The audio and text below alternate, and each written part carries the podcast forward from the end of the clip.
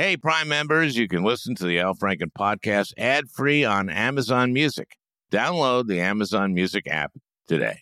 We really need new phones. T Mobile will cover the cost of four amazing new iPhone 15s, and each line is only $25 a month. New iPhone 15s? Only at T Mobile get four iPhone 15s on us and four lines for 25 bucks per line per month with eligible trade in when you switch. Minimum of four lines for $25 per line per month with auto pay discount using debit or bank account. $5 more per line without auto pay, plus taxes and fees. Phone fee at 24 monthly bill credits for all well qualified customers. Contact us before canceling account to continue bill credits or credit stop and balance on required finance agreement due. $35 per line connection charge apply. Ctmobile.com.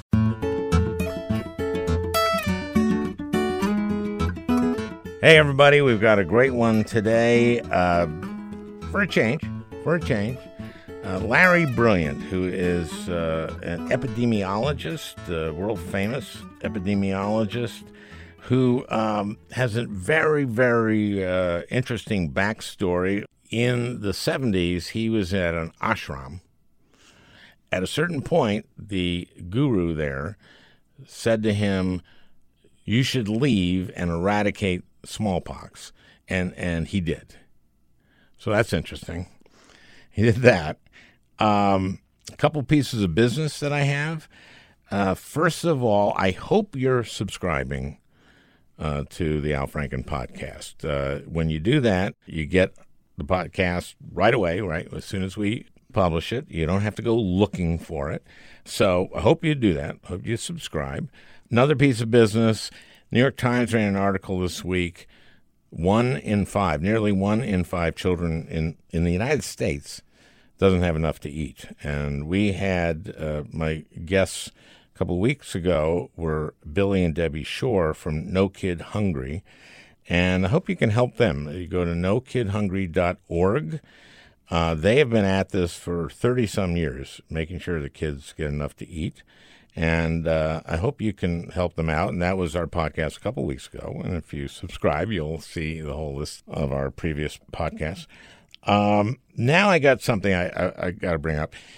On my uh, podcast with Marc Elias uh, last week, uh, I had a, a fake interview with Curt Schilling. Curt Schilling uh, was a major league pitcher for years, and he has a radio show on Breitbart, which gives you some idea about his politics.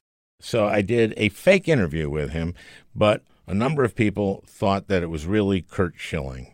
And one of those people was my college roommate. And I, I, I went to a college, I'm not going to say what it is, but you'd be mad at me if I said it. You'd say, well, fuck you bragging about where you went to college. So I'm not going to do it. But this guy is smart. And then he went to Stanford Medical School. Very smart guy.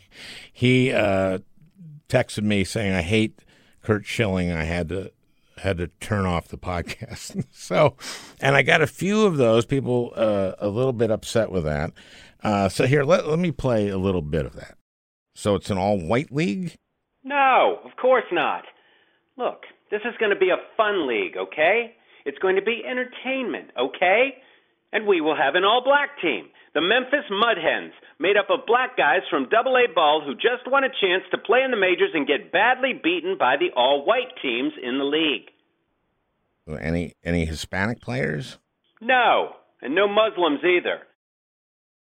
Okay, um, I thought that was obvious that it was a um, kind of a, a, a, spoof, what you would call a spoof. It was a satire. I had one person who really liked that, uh, and it was Curt Schilling. He he loved the interview. Um, this happened before. I did an ad for a commercial parody for Cigarette Aficionado, and some people thought they were actually sponsoring us. That I had uh, uh, actual sponsor, Cigarette Aficionado. Here, I'll play a little bit of that.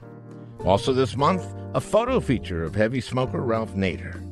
See Ralph wearing Versace, showing off his things, as he likes to call them starting with his $80 million Hamptons mansion and his collection of classic, dangerous cars.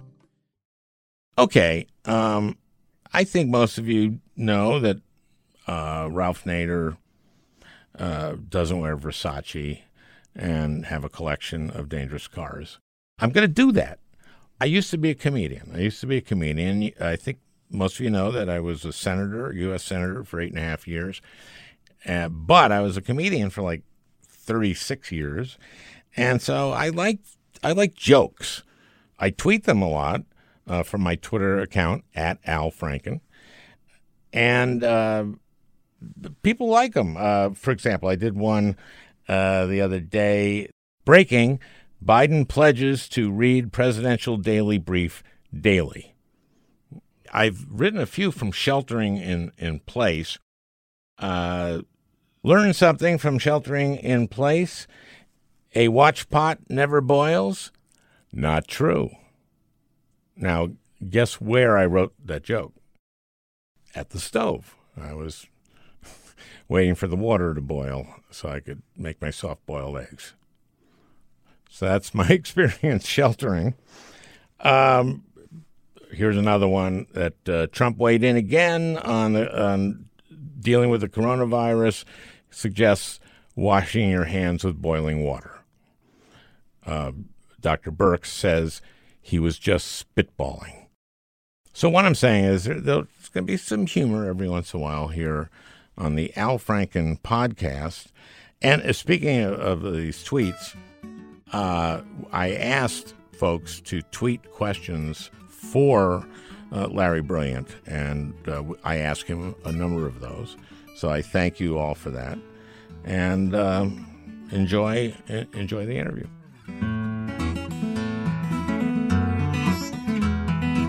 Larry Brilliant is with us, uh, and I'd have to be an idiot uh, to make this an uninteresting interview.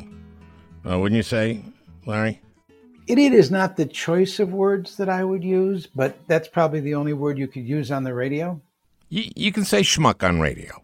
I, I anyway, let, let, me explain why I say that. Uh, Larry is a renowned epidemiologist. He was part of the uh, team that successfully eradicated uh, smallpox uh, from the face of the earth. So there's that. Uh, Dr. Brilliant is the chairman of the board of Ending Pandemics.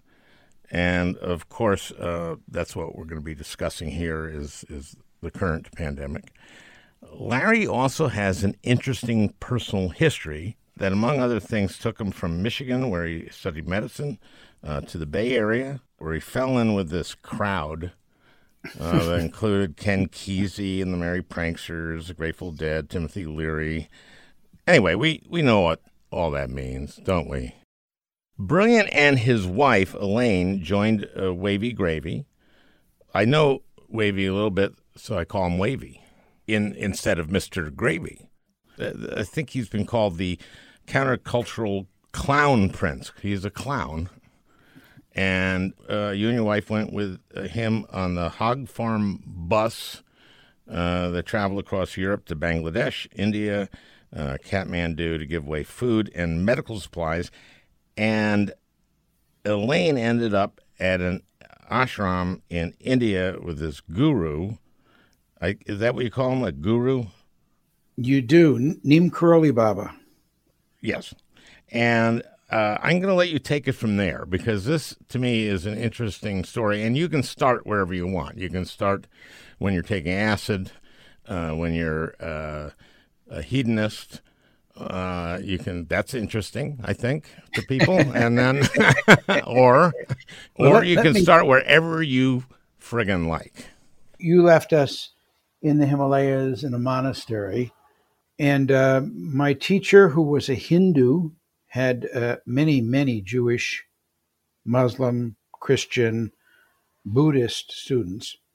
So we would wind up usually on, on Friday we'd read the Quran, on Saturday we'd read the Old Testament, on Sunday we'd read the New Testament, Tuesday we'd read the Bhagavad Gita, Thursday we would read uh, the Dhammapada, and in between we would just drink tea and sing songs and cavort.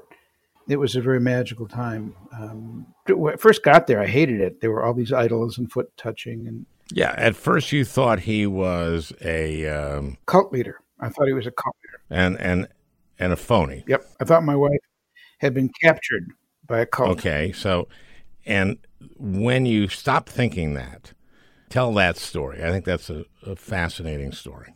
Well, my wife, uh, then Elaine, not yet Girija, she had felt like she had found her place.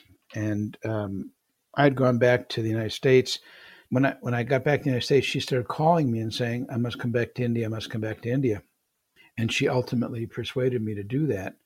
I hated being there, um, and uh, Elaine, or soon to be Girija, was going to stay, and I decided I was going to leave. But before I left, since it meant splitting up with my wife, who I loved, we'd only been married a couple of years then, and I went out to a nearby mountain lake was trying to find anything that was beautiful to almost physically take it and shove it into my head because I was so dark. And I asked God for a sign that I should stay, and there was no sign. So I told Girija uh, we were going to go the next day, and uh, I was going to leave. And she said, "Well, will you at least say goodbye to him?" And I said, "Yeah, I'm, you know, not rude. I'm just leaving." So we went down early. We sat in front of his tucket, this bench that he sat on, and the villagers had put apples and flowers on the bench to form the name of God, Ram in Sanskrit. And one of the apples had fallen off. And, you know, my Judeo Christian tradition, the name of God should never be incomplete. And it was now missing an apple. so I reached down, I put my hand on the apple to pick it up, and the doors slammed open. And Maharaji came up and jumped up and put his foot on my hand, and I couldn't extract myself. I was stuck. That dick. While I was stuck on my knees with his foot on my hand, which I hated, and then he said, Did you ask for a sign? And that gave me electrical craziness. And and then he said, You're home now. It's okay. And, and there was something about that moment that made me realize because I told nobody, I didn't even tell Elaine where I'd gone. So in the end, uh, I wound up staying there for the next couple of years, meditating and you know reading all the scriptures. Every time I would meditate, he would throw apples at me, very often at my testicles, um, in order dick. to remind me to wake up and not just meditate. That and then one day he called me. He, my, the name he had given me was Doctor America, and he bellowed out, "Doctor America, Doctor America, come here." And he said, "You have no money here. You have mo- no money there." You are no doctor. And then he said in, in, in Hindi, Tumto Doctor Nahin, you are no doctor. And he began chanting it over and over again. And then he said, in English, you are no doctor, UNO doctor, which means United Nations organization in India. Uh, Dr. America will become a United Nations doctor. You will go to villages and give vaccinations. Smallpox, this terrible disease, will be eradicated and you're supposed to go play a part and. Go, leave, Joe, get out of here. And, and then, um, cut to the chase, you did that. Yeah, I did that. Now, this is relevant to now because I know that you and Andy Slavitt, cut to now, and in addition to Scott Gottlieb, the former head of the uh, FDA under under Trump, have put together a uh, plan for testing and tracing, mainly tracing. $50 billion to be part of the next stimulus package, I hope. Right. So that's what how smallpox was eradicated is that you had lots and lots and lots of people going village to village, door to door, finding and you found the last case of smallpox. The the irony is that plan calls for almost 150,000 uh, contact tracers. We had exactly 150,000 in the Indian program. They're, they're, very different. Smallpox is quite a bit different for your listeners. Yeah. It's easier in some ways. You can see the disease right on your face. It's easier because you had a vaccine. It's harder because it's India. It's harder because we didn't even have mimeograph machines, let alone, you know, iPhones. But the basic strategy is the same.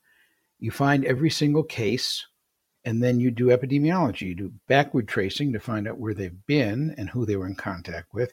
You do forward tracing to find who was in contact with them, might have caught the disease and have gone some other place. You find them, and then you you do what it is you have. We had a vaccine, then now we have quarantine, uh, and it works. Uh, and it was Plan A. It's what we should have done when the first cases came to the United States in January, which they did, even though The only case that's been reported that early is February 5th, but that was a death, which means the case began in January. That's what we should have done. But the federal government failed us. We had no testing. They dismissed the, the threat, constantly saying it would disappear in April and all that other stuff. And CDC failed us, my beloved CDC, where every epidemiologist uh, goes to heaven at CDC. Um, that that amazes me, but they did. And the World Health Organization had a test, and we wouldn't take it. And the CDC, which had always done its own test, screwed up. Yep. The conclusion is they screwed up because they didn't follow their own procedures. Yep, that's true. Wow. Wow. And that set us so far behind. Well, it, uh, it's not just, Albert, that they failed in that first test. It's that they then failed to do plan B, which would have been to bring in the tests the Germans did and the South Koreans used and China used. And, you know, th- there were other places for tests. If, if you're trying to get rid of a disease and you need to test everybody, and you've geared up to make a test and it's contaminated and it doesn't work, you get a test from some other place. If you really believe that it's a serious enough problem, you kind of swallow your pride and you take what you can get. Later on, we swallowed our pride a lot to import ventilators and import masks. But at the one critical place, we didn't agree to bring in those tests. And let me just mention for your listeners when you're dealing with a virus that uh, grows increases, spreads exponentially, and the exponent is two or five, you don't want to give that virus a seven week, six week head start. Because if you give something that's growing exponentially a two month head start, you can have a billion cases before you, you know it. I mean, it's really hundreds of millions. And we did that. And you can't have that time back. You can't historically revision it. You can't pretend that it didn't happen. But what we've done is we've gone from plan A, which would have been you find every case, you put a ring of quarantine around it, to plan Z, which is you close everything. And we've done that because of desperation. We had no choice. Once the virus was out of the bag, and it was in every single county, every state, you can't go back. You then have to change your your plan. The only plan available to the United States of America then was a plan that has totally knocked our economy and, and knocked people out of work. And there is a linear, direct relationship between the uh, failures and the delays of those critical first two months and what we've had to endure in the past, what is it, six weeks? Obviously, the president has been criticized, and rightly, rightly, rightly so we haven't had a coherent national plan. Usually that comes from a coherent president, which we don't have. Let, us leave aside the president. We do not have a national plan today because we should have a three year plan or a four year plan. I'm going to skip the five year plan because it seems too, you know, pinko. So we should have a three or a four or a six year plan because if we don't, we're denying that it's going to be 12 months or so before we have a vaccine. And that, that vaccine, our push to get the vaccine may, may force us to choose a vaccine which is less than optimal. It may be a vaccine that is injected rather than a drop. It may be a vaccine which has short immunity and you have to be vaccinated again every year. You'll get a longer, better vaccine later, which is always the case. But but when we get that vaccine, you do not, upon the arrival of vaccine, you do not get rainbows and unicorns. You get a vaccination program. And that program is going to have to be carried out in 220 countries. And how is that all going to be organized? And where's the vaccine going to be made? We do not have major vaccine production facilities in the United States. We have not exactly endeared ourselves to other countries who are going to say, oh, yeah, let's give the U.S. its usual you know, lion's share. Uh, so there's going to be a negotiation. I mean, you know, we're hearing reports. Oh, they're trying to get this up as fast as possible. They're everybody's working on it. Well, we'll we're going to take a break and we'll be right back with uh, Larry Brilliant after this. The best way to learn a language? Immersion. Living where the language is spoken and using it every day. But if that's not in the cards this year, you can still learn a language the second best way, and that's with Babbel. Babbel's quick 10-minute lessons are handcrafted by over 200 language experts to help you start speaking a new language in as little as 3 weeks. Babbel's convenient courses have helped me learn real-life conversation in German. For example, let's say you wanted to order soup with your dinner. Die Suppe würde mir auch gefallen. That means the soup. that means that means I would also like the soup. And that way I get soup with dinner. Here's a special limited time deal for our listeners. Right now, get up to 60% off your Babbel subscription, but only for our listeners at babbel.com slash franken. Get up to 60% off at babbel.com slash franken, spelled B-A-B-B-E-L dot com slash franken. Rules and restrictions may apply. Ready to pop the question? The jewelers at BlueNile.com have got sparkle down to a science with beautiful lab grown diamonds worthy of your most brilliant moments. Their lab grown diamonds are independently graded and guaranteed identical to natural diamonds, and they're ready to ship to your door. Go to BlueNile.com and use promo code AUDIO to get $50 off your purchase of $500 or more. That's code AUDIO at BlueNile.com for $50 off. BlueNile.com code AUDIO. I, I've asked people on, on Twitter to send questions. You've answered some of them already. Um, but one of them is how fast can we get a vaccine? Because I've heard year, year and a half, and then, you know, they're talking about rolling this out as fast as possible, not even making sure whether testing whether it has terrible side effects or is dangerous. So, some numbers to keep in mind. Uh, we had the polio vaccine for 70 years before we came close to eradicating polio. We had the smallpox vaccine for 200 years before we eradicated smallpox. It usually takes five to 10 years to make a vaccine for a novel disease. Uh, nonetheless, I am optimistic we will have it in, in, in 18 months um, because we are smartly doing things in parallel instead of sequentially. It's like the what we've learned from computers. Um, we are parallel processing. Normally, we would do uh, safety tests first, and you'd start off with 100 vaccines, and 50 would be safe. And then you would do efficacy tests, and you'd start off with 50 and you wind up with five. Then you would do efficiency kind of tests and, and goodness of fit kind of tests, and you'd wind up with one or two. What we're doing is we're putting all of them through safety and effectiveness and a kind of efficiency. Check on them all at once and building the lines to produce them all at once. So we're doing in parallel what we used to do in series or in sequence. And that is what's going to give us a big leg up. Also, there's a couple of groups that are working with known vaccines that have been used before for MERS or SARS. I am optimistic we'll have a vaccine. I am optimistic that the vaccine will confer more immunity longer than the disease itself. Eventually, that does not stop the fact that you still need a three year plan because once you get the vaccine, you got to get it into people's arms. You got to visit almost every village, every house in the world, or the places that people congregate. Um, there's 8 billion of us. What do we know if you've had it uh, and you, you have the antibodies about whether you can get it again or whether you can just go back into the workplace?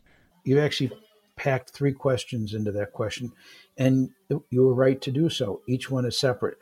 A, do you have the antibody? B, does it confer immunity, and also for how long? And then C, are you still shedding virus that can infect someone even though you're immune? So, three separate tests. Yes, this virus will definitely create antibodies. The six sister viruses, COVID and MERS, and the four coronaviruses that have been circulating for years and have gone to the coronavirus old folks home, which is known as they cause colds, we also think of them as a cold corona. Uh, they they all confer immunity between one and two years for the colds, and two or three years for MERS and SARS. I don't see any reason that this, and more importantly, virologists don't see any reason for this virus to not confer immunity and create antibodies. But so far, that second question about confirming immunity, that, that requires not just a test of antibodies. I don't want to be too geeky, but it, it requires a test of neutralizing antibodies to show that you are now immune. You can have antibodies and not be very immune or for very long. Um, we don't have that yet. All of the immune tests that have passed through the CDC, I think but one, have not been CDC approved. They have been CDC allowed by emergency use declarations or compassionate use. That means that instead of the FDA approving them, the FDA has accepted a certificate saying, yes, I've tested my own thing. So the, the, the market has been flooded by immunological tests that are not very good. Um, and it's, it, it's a wild west out there. You're saying you can have antibodies and still be contagious. Is that for a certain period of time? In other words, um, I would think that once you're infected with it, that uh, for a while you'd start developing antibodies and you're contagious, correct? We don't know the cadence of you get the virus, you rally your T cells, the killer T cells come in, and the cavalry comes in the B cells. And we don't know the cadence of the immunoglobulins and how many come in, and and when you create neutralizing antibody, and which is something from the B cell, and we don't know how much you need to be really immune. And separately, we don't know if you can still set, shed viruses. There there have been viruses throughout history that have different uh, proportions of immunity antibodies and shedding. Okay, uh, so we don't we need know. to know the answer to that. We don't. No, know. we do not know. No, no. Okay. I certainly don't know. Maybe somebody knows. I don't know. And we can find out. Yes, if you have a antiviral, if you have a treatment, if convalescent serum provides a treatment, which I think it does, and you can what, find what is that? what is that? It means you've had the disease and um, you're cured, and you go to the American Red Cross, you go to the blood bank, you give blood, they take your blood. Thank you very much. Please do that if, by the way, anybody listening who has had the disease. And your blood is then spun down, and the red blood cells are taken out, and there's a, a yellowy gray part called plasma or serum. That, all throughout history, has just been injected into other people to either protect them from getting or curing if they have it.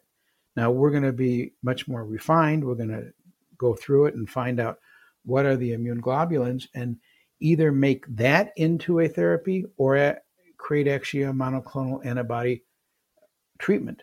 So I'm confident that we will find that kind of a therapy that will arrest the progress of the disease, will treat the disease, will abort, truncate, mitigate the time it takes you.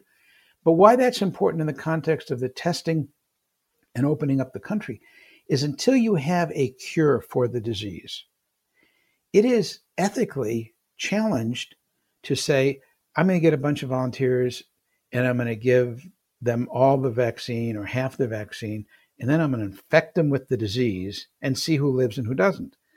That's not right. And this is called challenge testing.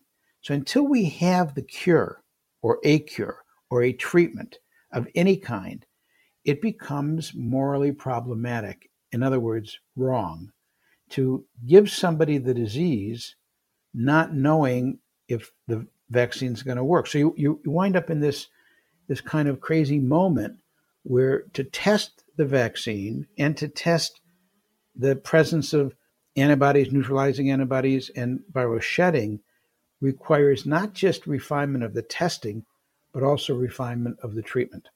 Can you test this on young people who are in in really good health and know what they're doing?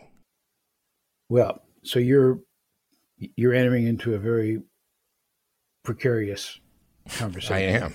I am. doctor? This is this is the way we've tested so many things throughout history. We get college kids and we pay them, but but the issue is that it doesn't it doesn't not kill some college kids. It doesn't not put some young people on ventilators. It's a smaller percentage, so you still have the same black and white ethical issue. You know, if you saw the movie Contagion, which you uh, you advised on, right?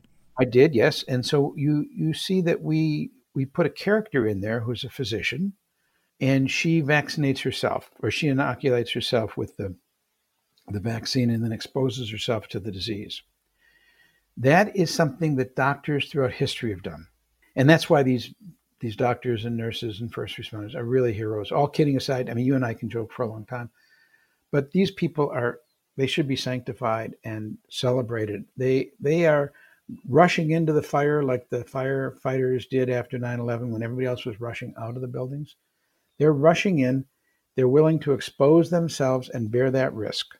We need to understand that there are people like that still in the world and be very grateful for them and be grateful for the doctors who throughout, throughout history have um, you know drank a, a, beaker of cholera to see if they could kill it or uh, drank a, a, a, beaker of Haemophilus pylori to see if that causes uh, uh, ulcers or injected themselves with smallpox to see if it could be cured with cowpox of all things.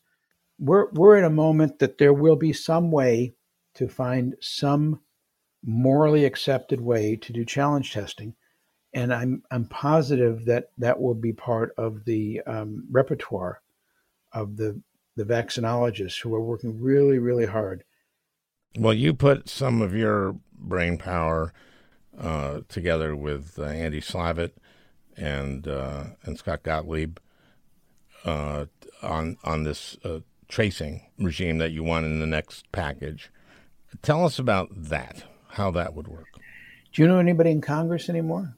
we, we, I do, I do, and believe me, I uh, I do. I am in contact with former colleagues and have been uh, talking about a number of things with them, and this is one of them. Please, please add this, Be- because we didn't have testing um, the first two months of the outbreak, um, and we still don't in some places. What we failed to do was the plan A of every epidemiologist. You find the cases, you trace the contacts, and then whatever you then have, whether it's a vaccine or it's just quarantine or it's a treatment, whatever you then have, you apply it. That's kind of the general way in which epidemiologists have always worked. We failed to do that. And so people have abandoned that approach. But there is another way to do that in, in many places of the country and in the world there are now a trough. I don't think we've had a peak, but I think we've had a wave. But but we are going to have a trough, which means the number of cases are small enough that we can find every one of them, and we can test the case, and then we can contact trace and find all the people that have been exposed to that case, and then we can quarantine them. But we can't do what China did. We cannot lock them up in a room and nail the door shut. We can't do that kind of forced imprisonment in a way. But if we pay people, this is the American way, if we pay them 50 bucks a day to quarantine and we pay hotels, which are pretty empty right now, to give them rooms and pay for the room and, and find them first, then you're putting together an alternative package which is as good as we can do right now in America at this point in time. The plan calls for hiring nearly 100, I think it's 130, but nearly 150,000 human contact tracers to work with all the technologists to use the cool apps and the cloud based systems um, that are also part of the contact tracing. Well, Salesforce has got one. I think there's 12 others that I've looked at. The Apple Google partnership is part of that, but it's a smaller part than I think most people think, but it is a part. All those things are going to need human beings to first call up people who are sick, find out who they've talked to, trace them back. You, you may be looking for 50 or 100 contacts for some people and only four or five for others. Put them all into a, an online system, find all the contacts, go visit them, test them, and those who are positive, quarantining them, and even those who are just exposed, isolating them in some form. That system, we calculate, will cost a little under $50 billion, which is not very much compared to the 3 trillion of the stimulus package. And it's, it's completely a stimulus package. The money goes to 150,000 people to hire them as contact tracers. It goes to people who are sick to uh, quarantine or isolate them. And these 130,000 jobs, they, they are, you can train those people up to do this job. This is not, uh, yeah. you don't have to be, uh, have gone to medical school to do this job. You, it's ba- basically like being a census worker or something yep. like that, right? Yep. We in India we use people who are barely literate to do this job, and after training them, uh, they were doing it as good as doctors. Uh, it's a question of the training.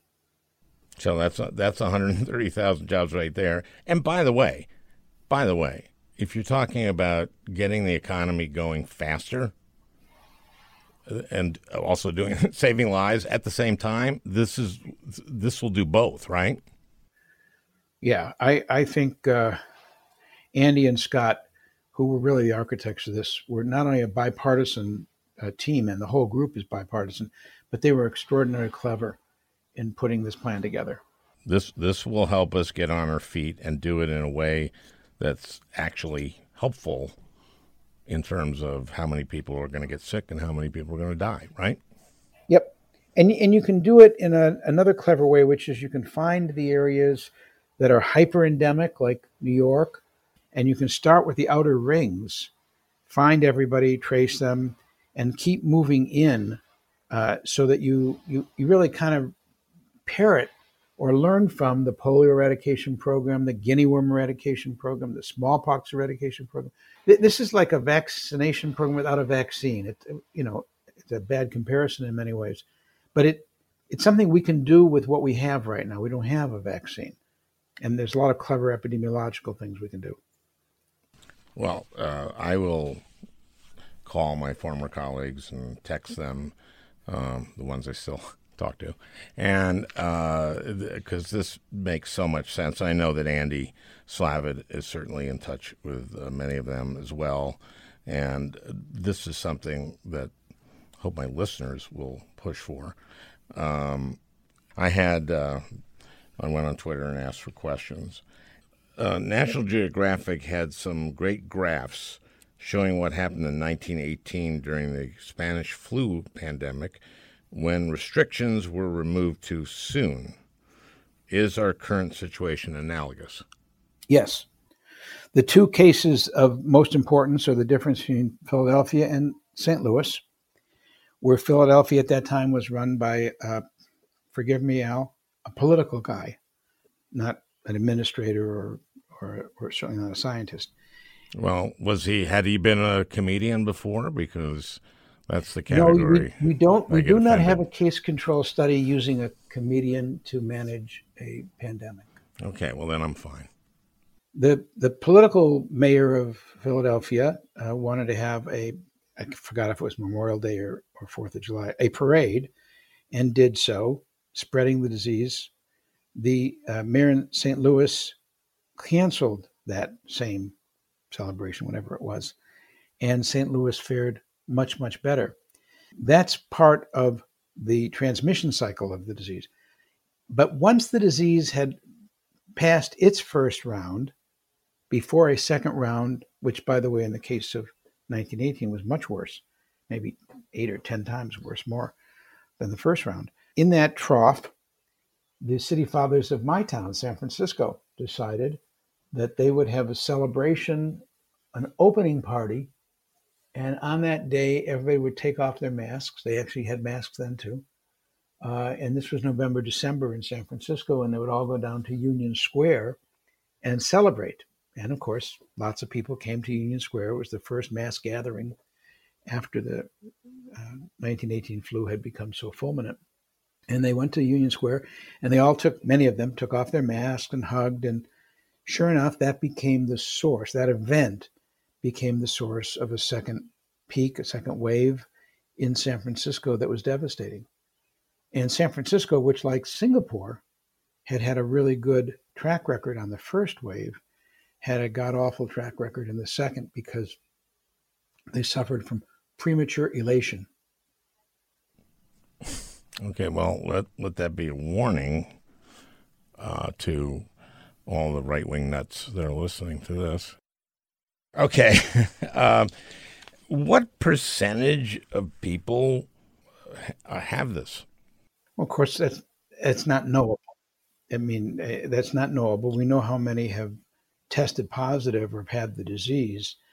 We don't know how many have had it uh, and have become serologically positive and were asymptomatic. But there's five or six studies in LA, in Boston, certainly in New York, one in Palo Alto and the area of the South Bay, um, and many others. They all seem to come to the two to four or five percent range, except for New York, where the I think the state was 17 percent and the city even more. That all sort of makes sense. That the general rate would be low or mid single digits who have had it. Uh, and why that's important is that is nowhere near herd immunity. It's like the example in Sweden where they kept on saying Sweden's going to have its own path and they're going to get to herd immunity and they're going to get a certain number of cases and deaths and then they're going to be able to be economically productive. Well, Sweden now has more deaths than all the other Nordic countries put together and its death rate is um, no better. It, I think it's worse than uh, Germany, and they got the disease at the same time. And I think Sweden's probably number two in the world for uh, per capita deaths, uh, only second to us. So it didn't accomplish what they wanted to. And that's heartbreaking because Sweden is the home of the Karolinska Institute, which is where the Nobel Prize for Medicine is awarded from. Some of the smartest epidemiologists come from Sweden.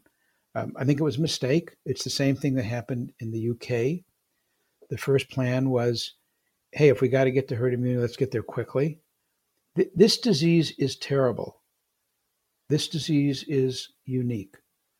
We are fighting with a virus that does things that no virus that we have encountered does. And I'm pretty cautious about making that comparison. We call it a respiratory disease. And that makes you think immediately of influenza. This disease is nothing like influenza, other than it is spread, among other ways, respiratory way. If this is a respiratory disease, it's more like smallpox, which is spread by respiration, but affects every single cell in the body. I mean, this disease uh, affects people with illness that are literally nose to toes. You lose your sense of smell and you get COVID toes which look like frostbite. But it also affects your kidneys, affects your liver, affects your heart in dangerous ways, affects your lungs in tragic and poignant ways.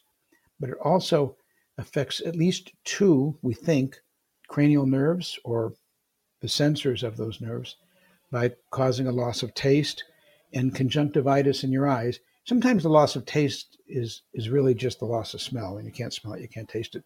So we don't know what's going on. And it certainly creates microembolus and micro um, uh, clots all over the body. This is not a simple respiratory disease like influenza.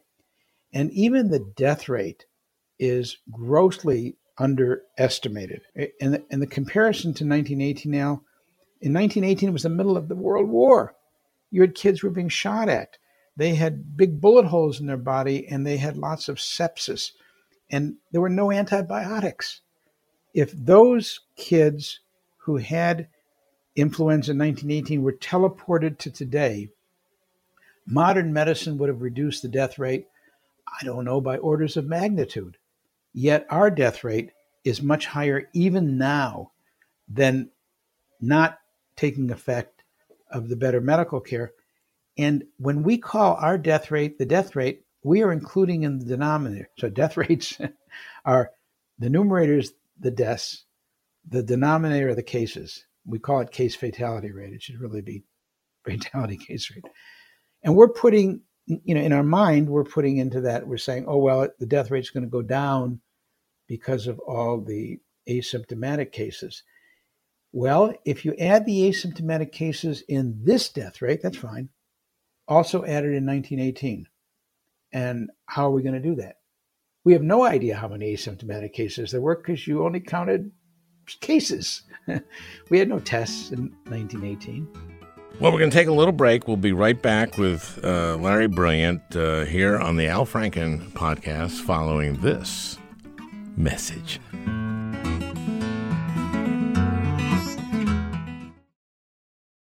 This episode is brought in part to you by Audible, your go to destination for thrilling audio entertainment. Whether you're looking for a hair raising experience to enjoy while you're on the move or eager to dive into sinister and shocking tales, Audible has an exclusive collection of thrillers from best selling authors that will keep you on the edge of your seat. Like James Patterson's first audio only thriller, The Coldest Case. Experience stories like never before, where every chilling detail is brought to life by captivating sound design. Plus, as an Audible member, choose one title a month to make yours forever. And now, new members can try Audible free for 30 days. Just visit audible.com slash WonderyPod or text WonderyPod to 500, 500. That's audible.com slash WonderyPod or text WonderyPod to 500, 500. Sound the gifting panic alarm. We've all been there. You need to find the perfect gift. You have absolutely zero ideas and you don't know where to start. Relax. Now you can use gift mode on Etsy. Gift mode takes the stress out of gifting so you can find the perfect item for anyone and any occasion. Just answer a few short questions about who you're shopping for and what they like, and Gift Mode gives you curated gift ideas based on hundreds of personas. Imagine pages of artisan espresso mugs for the coffee connoisseur in your life. Or for the pickleballer, customized paddle covers in every shade imaginable. Etsy's got you covered. Need to find the perfect gift? Don't panic. Try gift mode on Etsy now.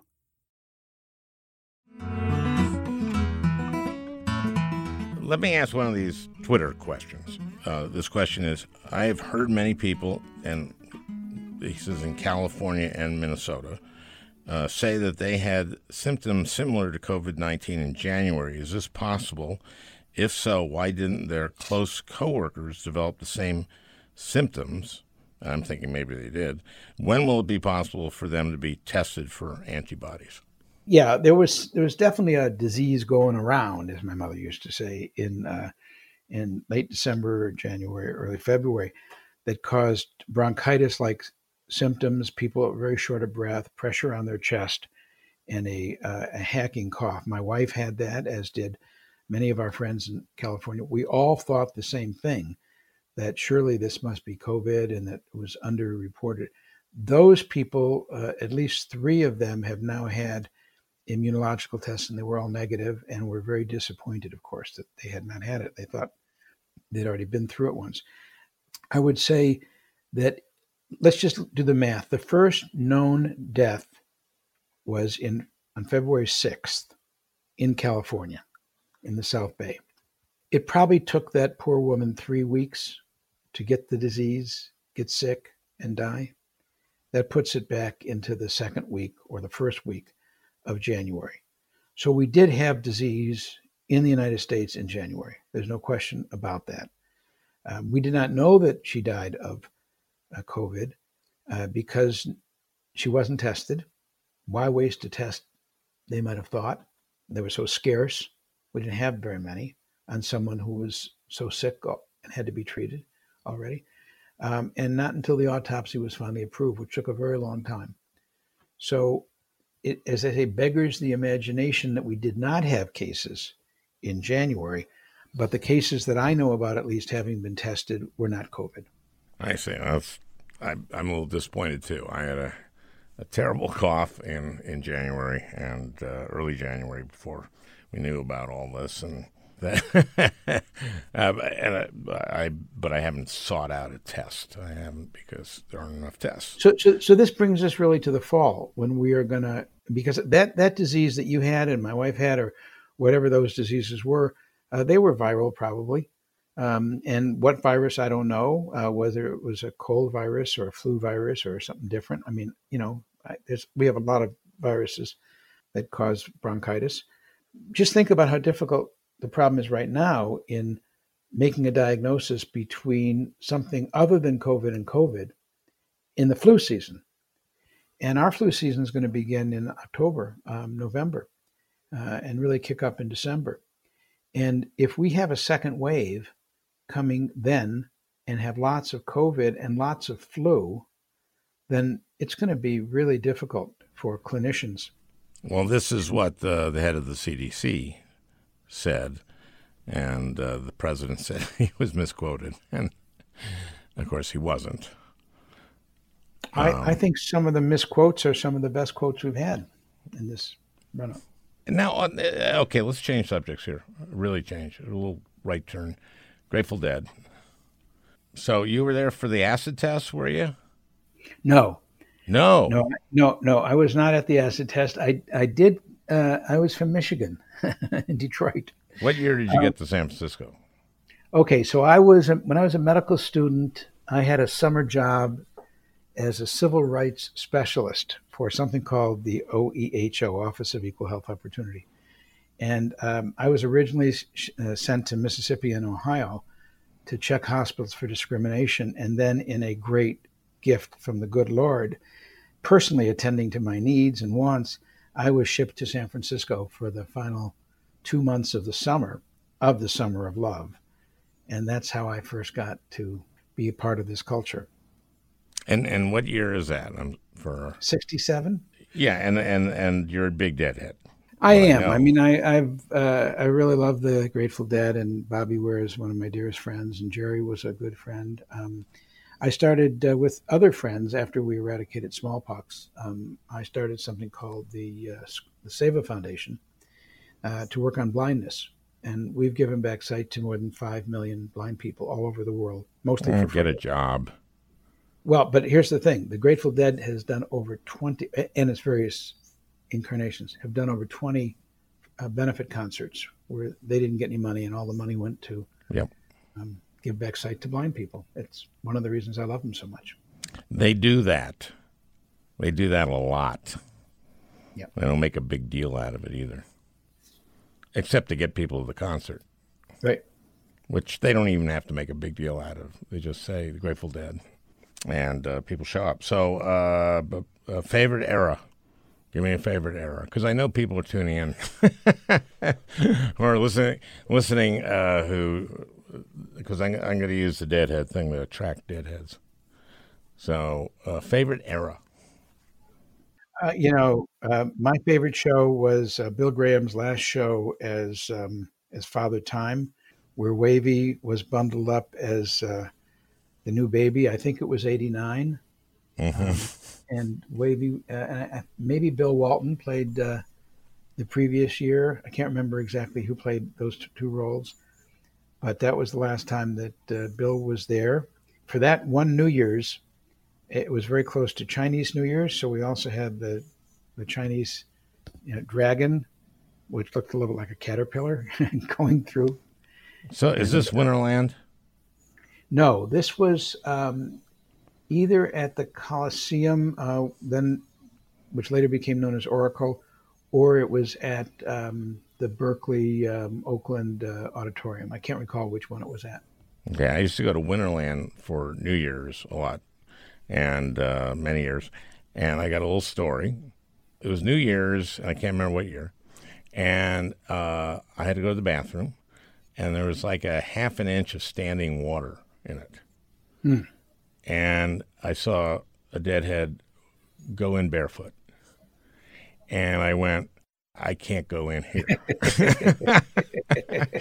so we were staying, Franny and I were staying at a hotel like almost across the street.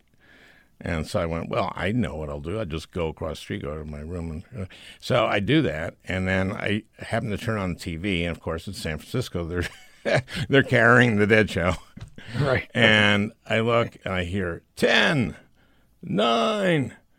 And then I, I think it was Graham came down uh, riding on a huge joint on this thing from the uh, from the balcony on this line from the balcony, and I'm watching this going like, oh, Damn it. I wish I was there for this, but it's a good story. I think, Yeah. right? Yeah, there's nothing like a Grateful Dead show. There's, that's That's, absolutely that's the case. oh, I know what I wanted to ask you. I wanted to ask you this. About BCG vaccine? No. That's that's that'd be a substantive question for my listeners to. this, this is Larry Brilliant. Okay, uh, you're Jewish. I am. At when you came into Ellis Island, Brillstein. My grandfather came to Ellis Island, and he came from Belarus. So did mine. And, and ah, this is good. Halfway between Minsk and Pinsk. yeah, um, Belarus. Uh, my grandfather Simon uh, came from My, Belarus. my dad used to tell me that they came from a village called Melnitskov, and that it was halfway between Minsk and Pinsk. And um, I think the name was originally Brilliant, which in Russian uh, it means diamond. Ah, really? And, and, and I think Okay. that my you gonna stick with ancestors that? were probably stonemasons working with stones that were very common, and they wanted to exalt their role. They said they were working with the most expensive stone, a diamond. I don't know how. I don't know how these things happen. Okay, well, um, Larry Brilliant, you're very, very, very, very smart, is what I like to say about Larry Brilliant. Well, I, I hope you enjoyed uh, listening. That beautiful music is by Leo Kottke, the great Leo Kottke. I want to thank Peter Ogburn for producing this podcast. We'll talk again next week.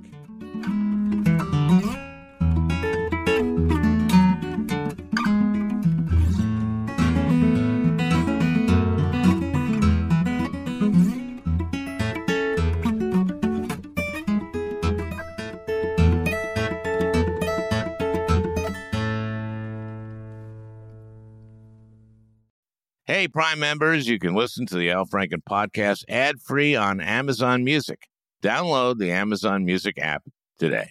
Or you can listen ad free with Wondery Plus in Apple Podcasts. Before you go, tell us about yourself by completing a short survey at wondery.com slash survey. Once upon a beat. Remember those stories and fables that would capture your imagination and you couldn't wait to see how they would unfold? And now, when you read them as an adult, you think some of these old tales could use a fresh spin. We have a perfect podcast to bring you the stories you remember, remix, and reimagine for the kids in your life today. Join me, DJ Few, and my trusty turntable, Baby Scratch, as we spin up new tales in the New Kids and Family podcast, Once Upon a Beat.